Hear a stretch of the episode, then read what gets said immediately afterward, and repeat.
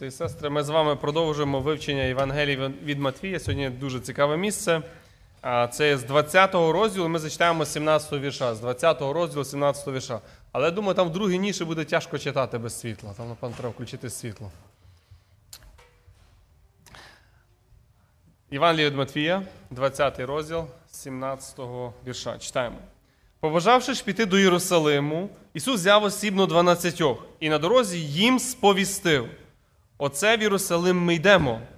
І перед священникам і книжникам виданий буде син людський, і засудять на смерть його, і поганам його вони видадуть на наругу та на катування і на розп'яття, але третього дня він воскресне. Тоді приступила до нього мати синів Заведеєвих і вклонилась, і просила від нього чогось. А він їй сказав, чого хочеш? Вона каже йому: Скажи, щоб обидва сини мої ці сіли в царстві твоїм праворуч один і ліворуч від тебе один. Ісус відповів і сказав: Не знаєте, чого просите? Чи ж можете ви пити чашу, що я її питиму, або хреститися хрещенням, що я ним хрещуся? Вони кажуть йому, можемо. Він говорить до них: ви питимете мою чашу і будете хреститися хрещенням, що я ним хрещуся.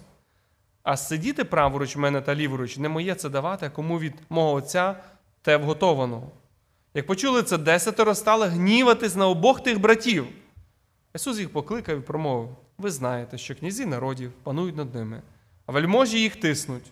Не так буде між вами. Але хто великим із вас хоче бути, хай буде слугою він вам. А хто з вас бути першим бажає, нехай буде він вам за раба. Так само син людський прийшов не на те, щоб служили йому, а щоб послужити і душу свою дати на викуп за багатьох. Я знаю, чи ви давно вчили золоті вірші. Давно вчили? Тут є один золотий вірш, який а, Христос з ним якби підсумовує а, свою розмову, і нам його треба знати. Нам його треба знати. Дивіться, а це є 28-й вірш. Давайте ми подивимося на нього уважно. 28-й вірш. Задаємо, може, недільну школу або як ми вчимо. І ми попробуємо ми попробуємо вивчити оце золотий вірш. Оце буде якби наш наш сьогодні така формат, да? як, куди куди будуть направлятися наші думки. Давайте ми разом його прочитаємо. Разом. Да? Так само і син людський прийшов не на те, щоб йому послужили, а щоб послужити і душу свою дати на викуп за багатьох. Оце наш золотий вірш який нам потрібно знати. Це записано Матфія, 20 розділ і 28 вірш. Матфія 20, 28. Да, або Марка 10,45. Замітьте, от ми прочитали цю історію. Як у вас є Біблія відкрита, от подивіться на цю історію. Хотів вам задати оце запитання, тому що перед тим, як ми дійдемо до дуже цікавих запитань, яких не треба ставити мамам, да? є вступ до цієї історії. І оцей ступ дуже важливий зрозуміти. І Христос говорить зараз про свої страждання. Тобто Він говорить про свою місію, ціль, да? що він має виконати, чому він прийшов, і дорогу. Дорога це, скажімо, це як має бути виконана ця місія. То я хотів вас запитати, от коли ми дивимося на цей текст, да? що говорить цей текст про місію і дорогу оцієї місії. Про що він говорить? Яка оця дорога? Тобто дорога це як має бути виконана ця місія. А як вона має бути виконана? Як? Тяжких стражданнях. Ви замітили, що є місія, є місія. Христос це є воля Отця. Місія це воля Отця в житті. Да? І Дорога є до цієї, до виконання цієї мети. І ця дорога вона має оці аспекти. І ми, коли дивимося, да, ми дивимося на цю дорогу, ми бачимо декілька аспектів. Перше, вже от яскраво він просто названий. Да, от названо. Це дорога як? Вже сказав брат Льоня. Страждання. От є місія і є дорога страждань. Да? Це Є дорога страждань. Цю дорогу, Я ще добавлю один аспект. Тому що він перекликається із даним текстом, і так Павло відкриває, коли він дивиться про цю дорогу Христа, він каже, це була дорога упокорення. Пам'ятаєте? Тобто, Филипянам, Филипянам другий розділ Да, Филипянам другий розділ, Христос був слухняний аж до смерті, да? Він упокорив себе. Тобто, коли ми дивимося, Христос зараз говорить про себе. Він учням, вони всі чують, так? Він говорить про себе, він говорить про свою місію, і він говорить про цю дорогу цієї місії.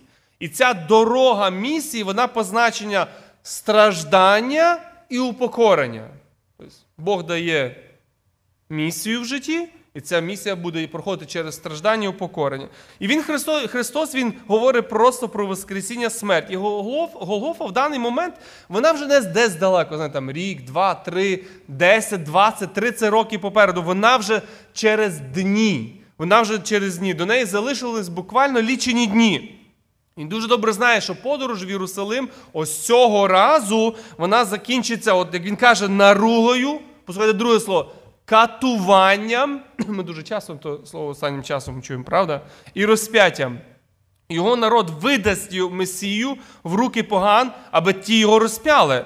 Проте це не закінчення історії. Так? Там є ще один елемент. Месія, який помер, це Месія, який що? Воскресне. Давайте ми з вами відкриємо це. 19 й вірш. 19 вірш, щоб ми слідкували, щоб ми всі могли слідкувати. 19 й вірш. І є оцей елемент. Він воскресне. Той, хто постраждав, той і одіне вінець слави і сяде на трон Всесвіту. Є ця місія і є ця дорога. І ця дорога має страждання, має упокорення і тоді має славу. Так? От Ми ми бачимо ці елементи. Дивіться, як на, як а, текст нас каже, поганам його видануть на даругу, на катування, на розп'яття. Голгофа це центр історії. Ось звідси починається це новий відлік, і тут відбувається найбільша перемога найжахливіші страждання і найглибше упокорення Месії. По-різному, знаєте, от коли ви читаєте Євангелію, ви побачите, що по-різному Христос говорить про свої страждання і те, що відбувається на Христі. Наприклад, Він би міг сказати, що я йду на хрест і далі продовжити. Спасти вас, правда? Він би міг сказати, наприклад, як він сказав Івана, він іде, і коли він буде піднесений, він притягне всіх до себе. Да? Він міг так би сказати. Але в нашому тексті він чомусь підкреслює оцю сторону, оцю сторону своєї дороги і місії. Це Він підкреслює страждання, катування, величезні муки. Руки його будуть пробиті, спина посічена кийками, від болю він впаде під ношою Христа. Оце хрест це та дорога в упокорення. Син Божий, він упокорив себе. Що таке покора? Це послух волі Божої для твого життя. Послух волі Божої для твого життя. Він упокорив себе, волі Отця і був покірний в житті навіть до смерті, до смерті хресної. І він підкреслює ці складові. Це дуже важливо побачити. Він підкреслює ці складові, тому що вони зараз будуть в цій історії відображатися просто. Страждання, покора покора, страждання, потім слава. Оце оце є місія, і це дорога виконання цієї місії. Після страждань та покорення буде Воскресіння. Це дорога Христа. І це дорога, як ми побачимо зараз в цій історії. Я тому так підкреслю, щоб ми побачили ці елементи, ам, якою йде християнин. Це та сама дорога. І вона буде мати ті самі складові. А, Проте, ви знаєте, от. Учні вони би от, слухають, да, вони почули, але замітимо для себе такий практичний урок, що процес навчання він дуже повільний, особливо в духовній сфері. Процес навчання він дуже повільний. Контекст розмови і тема покори вона повторюється знову. Я наголошую ще раз, що ця тема вже повторюється декілька розділів підряд. Ви це помітили? Декілька розділів підряд вона описується з різних аспектів. То так, то так. Дивіться, Пам'ятаєте, ми от ми читаємо, що оцей наш контекст да, відбувається. Оця розмова відразу ж буквально після того, як Христос однаочно їм поставив дитину, і про що він розказував? Хто що зробить, як ця дитина? Упокориться. От який ще можна ілюстрацію? Привев ілюстрацію, поставив цю ілюстрацію, розказав цей урок. І ти бачиш, ну, здається, ви вже все мало зрозуміти, правда? Ми читаємо про це. Підійшли до учнів тоді до до Ісуса, питаючи, хто найбільший. Замітьте, питання ті самі, які будуть в нашій історії. Хто найбільший в Царстві Небесне? Ілюстрація, він же дитину покликав, поставив її серед них та й сказав: По правді кажу вам, коли не навернетесь і не станете, як ті діти, не війдете в небесне царство. Отже, хто покориться, як ця дитина, покора це послуг волі Бога да, для свого життя. Впокориться, як ця дитина, той найбільший. Ті самі питання, та сама відповідь. Проходить, я не знаю, скільки там часу проходить, і знов то саме. Оцей момент повільний процес навчання духовним істинам. Дивіться ще один е, цікавий момент. Е, Христос же коли сказав: не оподібнюйте з фарисеєм. Ми читаємо з вами Луки. Тому е, тему покори вона знову піднімається. Як Ісус як Він спостеріг, як вони собі перші місця вибирали, то сказав до запрошених притчу. Там була ілюстрація, от прям. Тут він їм розказує притчу і каже: а коли хто покличе тебе на весілля, не сідай на першому місці, щоб не трапився хто поважніший за, те, за тебе з покликаних, і щоб той, хто покликав тебе та його, не прийшов тобі не сказав, поступи цьому місцем, і тоді ти соромом станеш займати місце останнє. Але як будеш запрошений, то приходь і сідай на останньому місці, щоб той, хто покликав тебе, підійшов і сказав тобі. Приятелю, сідай вище, тоді буде тобі честь перед покликаними з тобою. Хто бо підноситься, буде впокорений. Хто упокоряється, той піднесеться. І ви знаєте, коли ми думаємо, от ти собі думаєш, от одна ілюстрація, друга притча. Тут історія прямо, вони всі мали побачити ці всі нюанси з Яковом і Іваном, як воно все відбувається. І здається, ну дійсно, от ви вже навчилися. От тепер вони вже навчилися і вони зрозуміли цей урок. А, Хотів би вам нагадати, а, про що вони сперечалися під час таємної вечері? Пам'ятаєте? Хто буде хто? Найбільший. Оця тема знову піднімається, тому що ми дуже повільно вчимося цій істині. Бути слухняним волі Божій для свого життя, без ропоту приймати те, що Господь нам дає. Ми дуже чомусь повільні оце вчитися. Тут, напевно, плоть, я думаю, дуже велику роль відіграє. Вона вчитися не хоче. Вона взагалі вчитися не хоче, особливо цих речей. З нею потрібно боротися. І коли ми дивимося оцей ближчий вже контекст, це якби контекст великий, да? ми дивимося, там Христос говорить, там Христос говорить, такі кола великі да? про цю про цю тему. В нашу в ближче оце коло. Матвій зауважує, що саме коли Христос говорив про свою смерть і Воскресіння, саме після цих слів до нього підійшла мати синів Заєведеїв. Дивіться, як сказано 20-й вірш. Тоді, коли тоді? От він тільки сказав. А про що він сказав? Про свою місію і дорогу. Да? Місія хрест, дорога страждання, упокорення, катування, да, служіння і тоді слава. Всі чули, і вона підходить, і вона питається дуже цікаві слова. Да? Вона просить про, про, про що? Про свою славу. Христос говорить про хрест, вона думає про трон для своїх синів. Вона слухала і не почула, що воскресне той, хто помер на хресті. Дорога до трону лежить через долину смерті. Земні оці, земні оці світогляд, земні горді бажання, да, вони затуманюють духовні істини. Замітьте, що оці земні оце зосередження на земному, да, на своїй славі, на своєму возвеличенні, воно затуманює духовні істини. Ми слухаємо про Христа, а думаємо в той же самий час думаємо про вигоду для себе. От як я це можу для себе використати? От така наша плоть, вона зосереджена на собі, на своєму успіху. І це є те саме, що з суспільством сьогодні, тому що найбільша заповідь суспільства сьогодні яка? Полюби себе, правильно? Люби себе, роби добре все собі. Що для нас важливо? Христос чи ми? Слава Христа чи наш успіх та досягнення? Зосередження на собі, воно затуманить наш зір. Зосередження на Христі, воно кристалізує оцей духовний зір. Якщо б Соломія да, вона почула про те, що говорив Христос, вона б зрозуміла істину Царства Божого. Ну ж вона чула. Учні Христа йдуть його слідами. Він страждав, вони будуть страждання. І коли прохання мам неправильні, отак назвав наступний пункт, коли прохання мам неправильні. Вона підійшла і щось просила. Ви знаєте, от ви уважно прочитайте. От як так можна просити, щоб не казати, що це є? У вас таке було? От щось просять, але не кажуть, що. Отак, знаєте, ем, це треба вміти. І коли ти просиш і не називаєш, що ти просиш, так так роблять діти. Правда? Отак роблять діти. Вони до вас підходять, і я думаю, ви кожен це переживали. Тату, скажи так. І ви вже знаєте, що що там щось є якесь прохання, правда? Тато скажи так, бо мама скажи так. Ні, ну ти скажи, що ти хочеш. Ні, ти скажи так. І ти скажи, що ти хочеш, тому що я вже знаю, що ти щось хочеш. Да?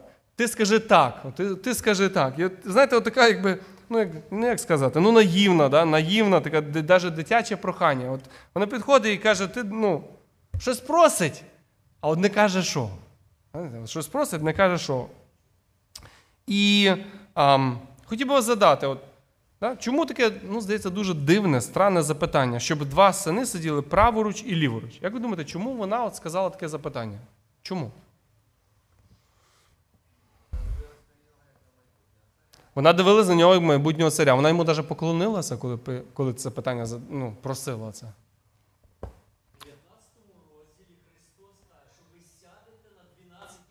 Угу, да. Езра, ну йди сюди. Це чи вони для неї розказали, бо Марка пише, Ну, ну. що вони відійшли. Да. Ну я думаю, Матфій він там був присутній, і воно більш, е, більш як історичний факт Матфія, що це мама підійшла. Да, там, було, там задум не тільки мами, там була вся сім'я Вони з мамою все мамі розказали, і сталася сімейна така бесіда. І мама колись, як та Ревека, кажучи, е, до Якова, ти не переживай, я все устрою. Обкладу тебе там шерстю і все. Так і тут. Вона каже: синочки, ви не переживайте, я сама підійду до Господа. Раз 12 престолів, два перших будуть наші. Да.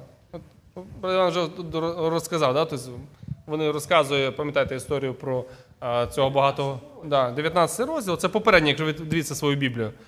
Історія про багатого хлопця, да, він підходить, Христос йому відповідає, а потім вони кажуть: а ми за тобою йдемо, що нам буде? Да? Що нам буде? Він їм сказав, що їм буде. Він відкриває перед ним цю велич нагороди, велич нагороди. Знаєте, і ем, мати синів Заведеїв, вона почула цю обіцянку, чи сини розповіли, як брат Іван каже. Ем, це не бийка привілея, да? судити 12 племен. Перспектива. Питання залишається, знаєте, одне питання залишається: а хто ж буде ближче до царя? Хто, хто так би мовити, знаєте, от в розумі, хто, так би мовити, є а, більший серед великих? У кого буде більш привілейоване місце? Хто буде сидіти по правиці царя? Хто буде сидіти по правиці? Звичайно, у нього, у нього більш привілейований офіс. Так зараз є точно в Америці. Ви заходите в суд. Ну, Що куди-небудь, куди би ви зайшли, ви побачите, що кращий кабінет в кого? Начальника, і потім йдуть далі. Да? Так, воно, так воно є. Сеньоріті.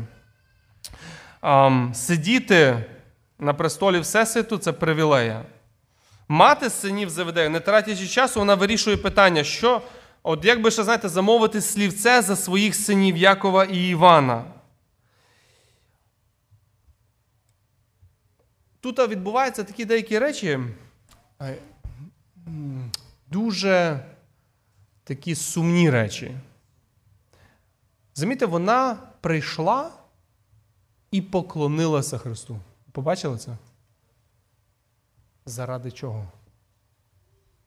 Заради своєї слави і вигоди. Да? Вона поклонилася Христу заради своєї слави і вигоди. Її прохання дуже грішне прохання. Дуже грішне прохання. Тому що те, що вона, як вона це, як вона це показує, це, це дуже сумно за цим спостерігати. Ви знаєте, хотів би ще задати запитання: хто вона така є? Хто вона є? Що ми знаємо ще про неї? Чому дуже важливо побачити, хто вона така є? Тому що тут ціла сімейна історія відбувається. Давай, Олег, кажи. Дай, дай Олегу це.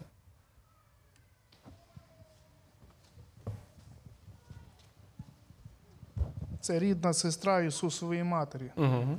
А чому так думаєш? тітка її. Тому що коли брати співставляти Євангелії, то в кінці написано, хто під Христом стояв, і там є комбінація різних жінок, і випливає, що її ім'я було Соломія, і вона була сестра Матері Ісуса Христа. Тобто, ну, звідси випливає дуже багато цікавих фактів, що стає зрозуміло, чому саме Іван, самий перший, підійшов до Ісуса Христа.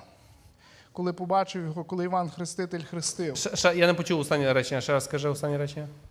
Чому? Я не почув просто. Ну, в Біблії дуже багато цікавого описано про те, і дуже стає зрозуміло, чому саме Іван Заведеєв був учнем Івана Хрестителя.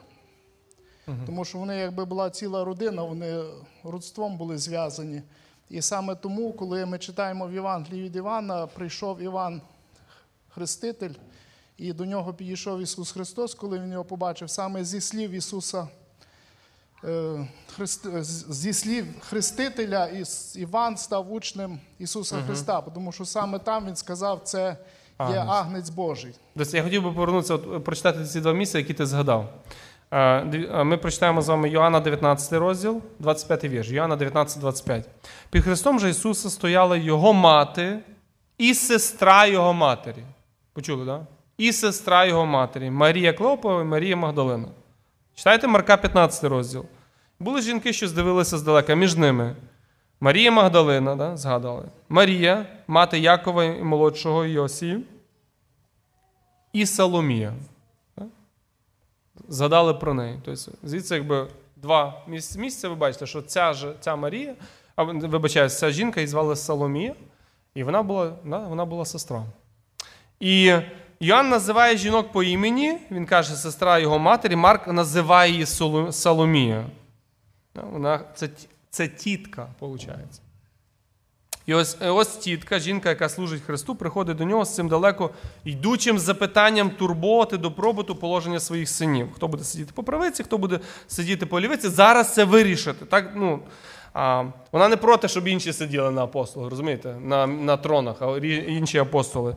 Проте їй, для неї важливо це ріст, оцей, ріст в кар'єрі її синів.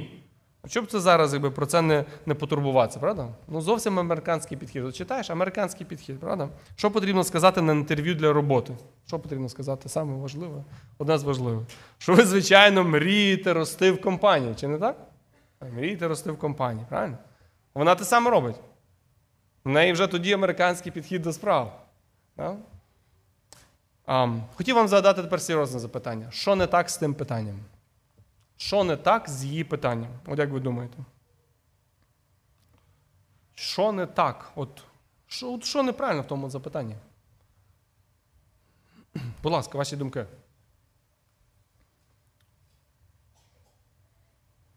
Все правильно. Чи щось неправильно? Ну, підвох чувствується, що щось неправильно з тим запитанням, правда? Дивіться, я так думаю, да, я дивився так. Неправильний метод. Світські методи вони не працюють в Божому царстві. Це чисто світський метод. Ми його обмалювали, да? чисто світський метод. Проте він- не працює в Божому царстві. Вона шукає слави для себе і своїх синів. А пошук слави для себе, для, для родини своєї там все не працює. Світські методи, я собі записав, можете собі для себе помітити да, оцей урок. Світські методи не працюють в Божому царстві. Що вона робить? Вона, знаєте, такою політичною кмітливістю, можна назвати як єврейською смикалкою, власною завбачливостю. Вона пробує видобути більш привілейований офіс для своїх синів. Політичний підхід, от як зманіпулювати людьми, да, ситуацію на свою користь. Христос відповідає на це полі- політичне прохання. Він каже: Ісус відповів сказав: не знаєте, чого просите. Чи ви можете пити чашу, що я її питиму, або хреститися хрещенням, що я ним хрещуся? Вони кажуть йому, можемо. Він говорить до них: ви питимете мою чашу і будете хреститися хрещенням, що я ним хрещуся. А сидіти праворуч мене та ліворуч мене не моє це давати, а кому від отця те вготовив. І замітьте, тут починає розвиватися оця тема велика, да, значимість. Я її назвав так: найдіть краще українське слово. Це постійно проблема знайти хороше слово. Як воно то описує? Бо ти бачиш, брак слів, щоб описати цю ситуацію. Значимість в Божому царстві не замовляється через родинні зв'язки.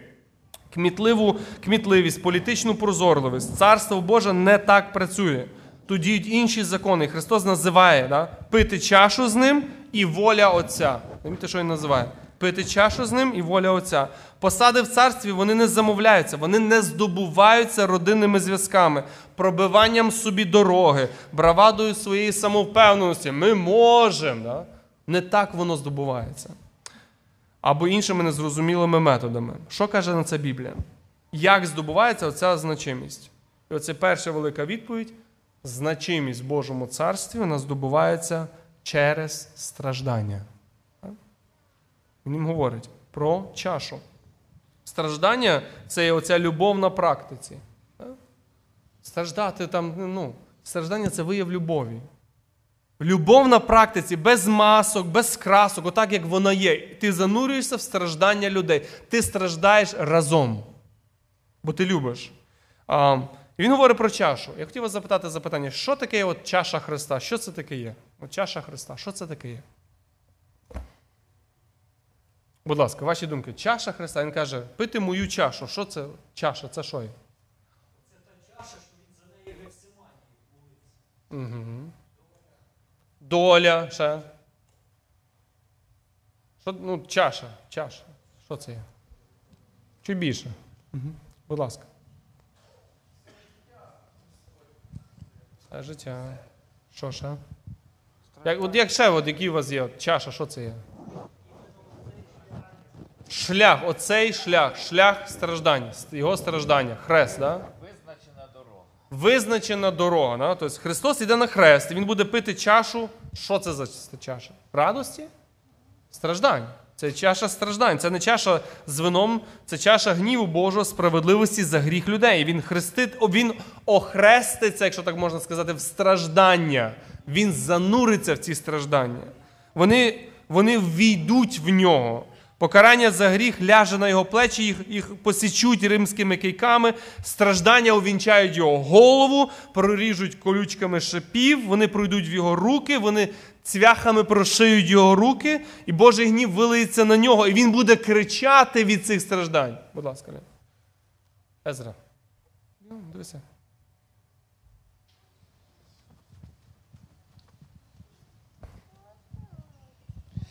Я собі думаю, от з самого першої хвилини, коли наш Господь Ісус Христос прийшов на землю, от навіть, ну скажімо, хоча б так, на землю, і вже оця чаша, вже він її пив. Оця вся слава, яка в нього була в, в Отця, і, і оце з'єднання з Отцем, і, і все, і він от впокорив, і прийшов в ці яслі. Як його нам зрозуміти? Нам, ми не можемо це зрозуміти. Ходив з учнями, три роки вчив, три з половиною вчив, вчив.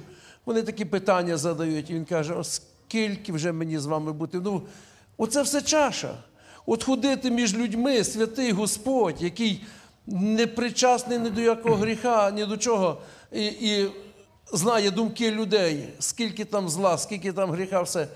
Оце чаша, а це вже апогей, самий найбільший. Оце Голгофа і Гефсиманія.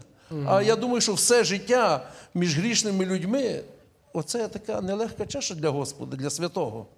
Його дорога. Угу. І ще е, по цьому питанню я перепрошую. Давай. Я думаю, часто ми хочемо чути те, що хочемо чути. Вже хтось той говорив. Ти, здається, говорив. А говорить Господь, що будуть страждання, катування, те все. Воно, знаєте, воно проходить мимо вух. Вже він не раз говорив. А тут раз слово вухо вловлює царство. О, оце це воскресну. Ага. Тут же бігом треба от, е, питання залагоджувати. А те, що там, та можемо, ми можемо, все можемо. Аби вже скоріше туди на ті престоли сісти, на трони. Не так воно буває. Ще, ще хтось хоче додати? Замітьте, от перша фраза, е, Христос починає розмову і каже, не знаєте, чого просите. От Христос Він говорив про хрест, і Соломія вона просить про те, щоб один був праворуч і ліворуч. Вона дійсно хоче, щоб він один був праворуч і ліворуч на хресті? Вона дійсно не знає, про що вона зараз просить. На хресті будуть розп'яти, але інші люди. Там будуть висіти е, не їсини, там будуть висіти злочинці. Учні вони порозбігалися, вони не знають, що просять, тому що дорога до трону це дорога колючих страждань. Дорога, дорога, оця місія, да, ця дорога виконання цієї місії це страждання. Коли учні слухали обіцянки Христа, оце вони чули, да, вони чули про славу, про страждання не чули. Вони знов не чули про страждання. Вони вибирають те, що їм, то їм хочеться. Тепер хотів вам задати друге запитання. Добре. А, цю чашу, яку п'є Христос, вони пити не можуть. Да? Вони не можуть висіти з ним на хресті, вони не можуть мати окупну жертву, вони це не можуть. То в чому тоді їхня чаша? Взагалі, що таке їхня чаша? Що таке їхня чаша тоді? Він каже, ви будете пити ту чашу. То яка їхня чаша? Тобто, це страждань де? Це... Угу. Дай, дядьку хай скаже.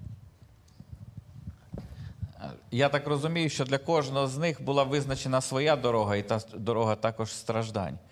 І ми знаємо, що апостоли страждали. Да. І Іван також страждав багато. Тобто Є чаша тільки яка Христа, да? Вона, вони до неї ніякої спільності не мають. Це його, він це ніс сам. А є чаша, він каже, ви будете пити чашу, тобто розділяти страждання з його тілом. Я зачитаю тільки одне місце, це є Колосян, перший розділ. Тепер я, Павло пише і каже так. Тепер я радію в стражданнях своїх за вас і доповнюю, послухайте, як він каже, недостачу скорботи Христової в тілі своїм за тіло Його. Скорбота Христова вона доповнюється в нашому тілі, коли ми страждаємо з церквою разом, коли ми здібні зануритися в страждання церкви. Пастор попав в полон, ми переживаємо цю біль. От сьогодні вже Саша згадував про це. Ми переживаємо біль от переслідуваних, голодних цих людей. Ми їх розуміємо. Тих, хто в домах престарілих потребують простих речей, наприклад, так само, як і Олег дав пост. Да? Ми переживаємо це переживання церкви, наших братів і сестер за знаходження роботи, квартири, покаяння їхніх дітей. Ми переживаємо біль втрати інших людей. І зараз замітьте, що тут не йдеться про почуття. Він не говорить про почуття. Ам, так, серце має бути живим, воно має бути розплавленим співпереживанням. Але зараз ціль, сіль у цієї розмови про дію з нашого боку. Що я зробив? Да? Страждання це зробив. Місія Христа, він, він вистраждав дорогу, він пройшов цю дорогу. Що я зробив, аби розділити ці страждання? Переживання Його тіла.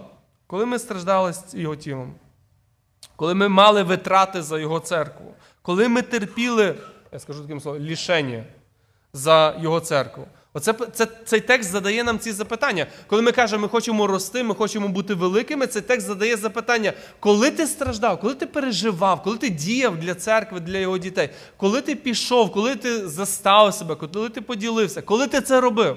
Тому що дорога до слави, коли ми хочемо її досягнути, вона лежить, оце вона, дорога страждань. Так чи інакше. І оцей текст він задає нам такі важкі запитання. Ми кажемо, да, ми хочемо бути там, ну, там щось зробити, не знаю, ну престоли зайняті. Да? Ну, ладно, якісь другі щось речі. Але питання в тому, ми, от, дивлячись чесно на своє життя, ми бачимо це переживання, страждання з його церквою. Ми це бачимо в своєму житті? Ще одне запитання е, це запитання, яке секс ставить, що ми просимо для наших дітей. Що ми просимо для дітей? Бути великими з точки зору людської, це оце її був підхід, да? Да, в цей час. Чи з точки зору Бога? Якщо великими з точки зору Бога, то потрібно відпустити їх на служіння. Послухайте ще раз. Якщо ми хочемо просити щось велике для дітей, ми повинні що зробити?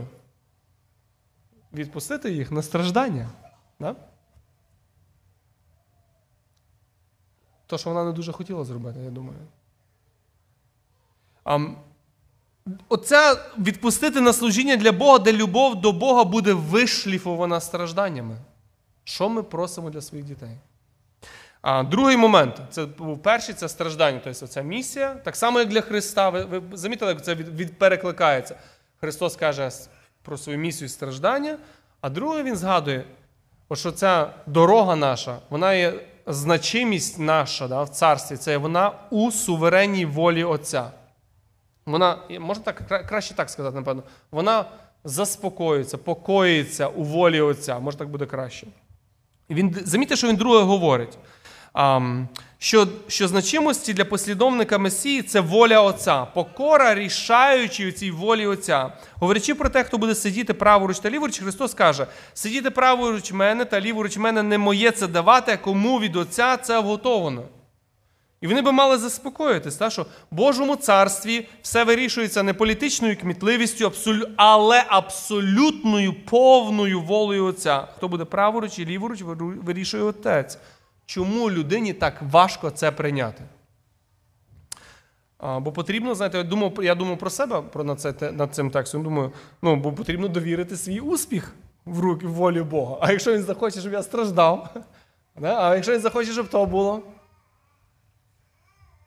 А якщо він вирішить інакше, а якщо це не буде на мою користь, да? от ми привикли рахувати, що ми здобуваємо для себе освіту, роботу і так далі. А як віддати це все в руки Бога?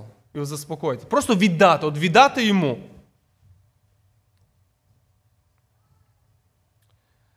Політична кмітливість в Божому царстві це недовіра мудрості, справедливості і любові Бога. Бог же справедливий, правильно? Він вирішить справедливо. А ми знову можемо думати, так, Бог вирішить справедливо, але це ж може бути не на мою користь. Розумієте? І тому ми постійно це якби внутрішнє, що ми не хочемо відпустити, віддати. Він каже, коли він каже учням про це, хто буде сидіти, він їх повертає до Бога лицем і каже: довірся, віддай це Богові. Суверенна воля Отця це питання нашої довіри йому, віддачі себе цілковито в його руки, віддати наш успіх в його руки, наше служіння в його руки, наші здобутки в його руки, наші надії в його руки, наші мрії в його руки. Оце серцевина відповіді Христа на запитання її. Віддайся Богові. От просто віддайся його волі. Не переживай, там будуть плани, що там тебе буде, там, хто буде де сидіти і все решта, хто буде чим займатися. Віддай це в руки Бога. Ось сьогодні, знаєте, коли ми слухаємо цей текст, ми для себе вирішуємо: Господи, хай буде воля Твоя, воля всьому. І замітьте, що душа наша тільки тоді заспокоїться, коли вона і віддасть себе в руки турботливого Отця. Господи, в Твоїх руках робота, потурбуйся про це. Господи, в Твоїх руках служіння, потурбуйся про це. Господи, в Твоїх руках здоров'я, потурбуйся про це. Віддай все в руки Бога. Оці в суверенні люблячого батька. Знаєте, от, я думаю, учні вони от зараз слухають да, оцю таку величезну істину. Віддай все Богові. Господь потурбується про тебе. Але в них знову вони не почули. От не почули. Вони починають обурюватися. От. Вони починають обурюватися, 24-й вірш каже, як вони почули десь, стали гніватись на тих братів. Ви знаєте, є от гнів, і от його неможливо приховати. От ви дивитесь, він виражається в словах, в погляді, в розмові. Я не знаю, на що вони гнівали, може, то, що вони перші не попросили. Ну, так по-єврейськи, да? Що Іван як і перші вспіли про то попросити, що вони подумали. А, але вони почали гніватись. Ну як же ж так, Іван, як як вони могли, ну, знаєте, таким словом скажемо, вообразити про себе, що вони от, вони заслуговують сісти праворуч і, і ліворуч. І тільки що Христос сказав секунду перед тим, що потрібно довіритися волі Отця, що Він вирішує. І вони це прослухали. От їх явно заділо прохання мами Йоанна та Якова, це, от, як називаємо це? Заздрість, да? Це схоже на, може, на заздрість братів. Ну, давайте, кажіть, як як ви думаєте, от як це назвати оце? Так. От натура Петра, він за всіх зразу попросив. Він каже: Господи, а що нам всім буде? Оце дух братства. А ці два тільки за себе. Егоїзм. І чого остальні обурились? Ні, ну так же ж. Ви ж замітили цю різницю. Як ви думаєте, чому вони обурені? Що керувало цим обуренням? Знаєте, обурення це як така як посудина, тарілочка. Ну в ній щось є. То це зовнішня тільки оболочка. Гнів це тільки зовнішня оболочка. От їх не радувало, знаєте, от ам, миритися було важко з успіхами друга. Як тут вони почули вдруг Іван, як і будуть право релігу, і от їм то не, ну, не, не припало до душі. Да. Чому? Ам, я не знаю, от, от Замітьте, гріх цих двох відкрив гріх в них самих. Що було це ну, заздрість назвемо, бажання слави, може точніше буде. Да? Що в них це було. З однієї сторони, як, запитання Якова Івана було ну, найвідкритішим проявом егоцентризму. Ви ну, всі би обідали за такі запитання. З другої сторони, їхній гріх відкрив гріх власній душі. Да? Виявилася оця заздрість, бажання слави, бажання чого, справедливості чи любові? Ні, це не була справедливість і любов. Це було чиста заздрість і бажання слави. Знаєте, наше нарікання, от, от подумайте про себе, бо ми ж думаємо то про себе, уроки для себе. Наше нарікання, ми починаємо на щось нарікати. Це така штука, яка дуже багато говорить про стан нашого серця. Тому що наше нарікання тільки зовнішня посудина насправді, а всередині криються ті внутрішні мотиви. Нарікання може бути мотивоване заздрістю і бажанням слави. Навіть так може. Людина нарікає, а насправді мотивує бажання слави для себе. Третій момент це значимість здобувається через служіння для інших. Значимість здобувається через служіння для інших. Тобто Христос сказав про страждання. Ти йдеш за Христом, ти маєш страждати. Страждати з його дітьми, страждати його церквою, страждати в своєму житті і все, що це включає. Ти маєш проходити дорогою упокорення, упокорюватися себе. Ти маєш довірити себе в руки Бога. І він далі каже, вона здобувається через служіння для інших. Дивіться, як він каже в 25-му вірші. Ісус їх покликав і промов. От Він оце все сталося, знаєте, така вся тут напряженість така сталася. Він їх покликав і каже до них: ви знаєте, що князі народів панують над ними. Вельможі їх тиснуть. Не так буде між вам. Він знову повторює. Не так має бути в Божій церкві. Але хто великим з вас хоче бути, хай буде слугою він вам. А хто з вас бути першим бажає, нехай буде він всім вам, вам за раба. Так само, і він про себе знову вертає і каже: так само син людський прийшов не те, щоб служили йому, а щоб послужити, і душу свою дати на викуп за багатьох. По-людському на троні ті, кому служать, ті, хто дає накази, хто володіє, хто встановлює свою волю, волю, хто здобуває собі славу, хто панує. Божому царстві оця значимість здобувається не пануванням над іншими, а служінням іншими. Хай буде всім за раба. Раб це той, хто живе для інших. Так, він служить, але він, якщо з іншими взяти, це той, хто живе для інших, для других людей. В нього нема свого нормального життя. Життя раба це служіння для інших.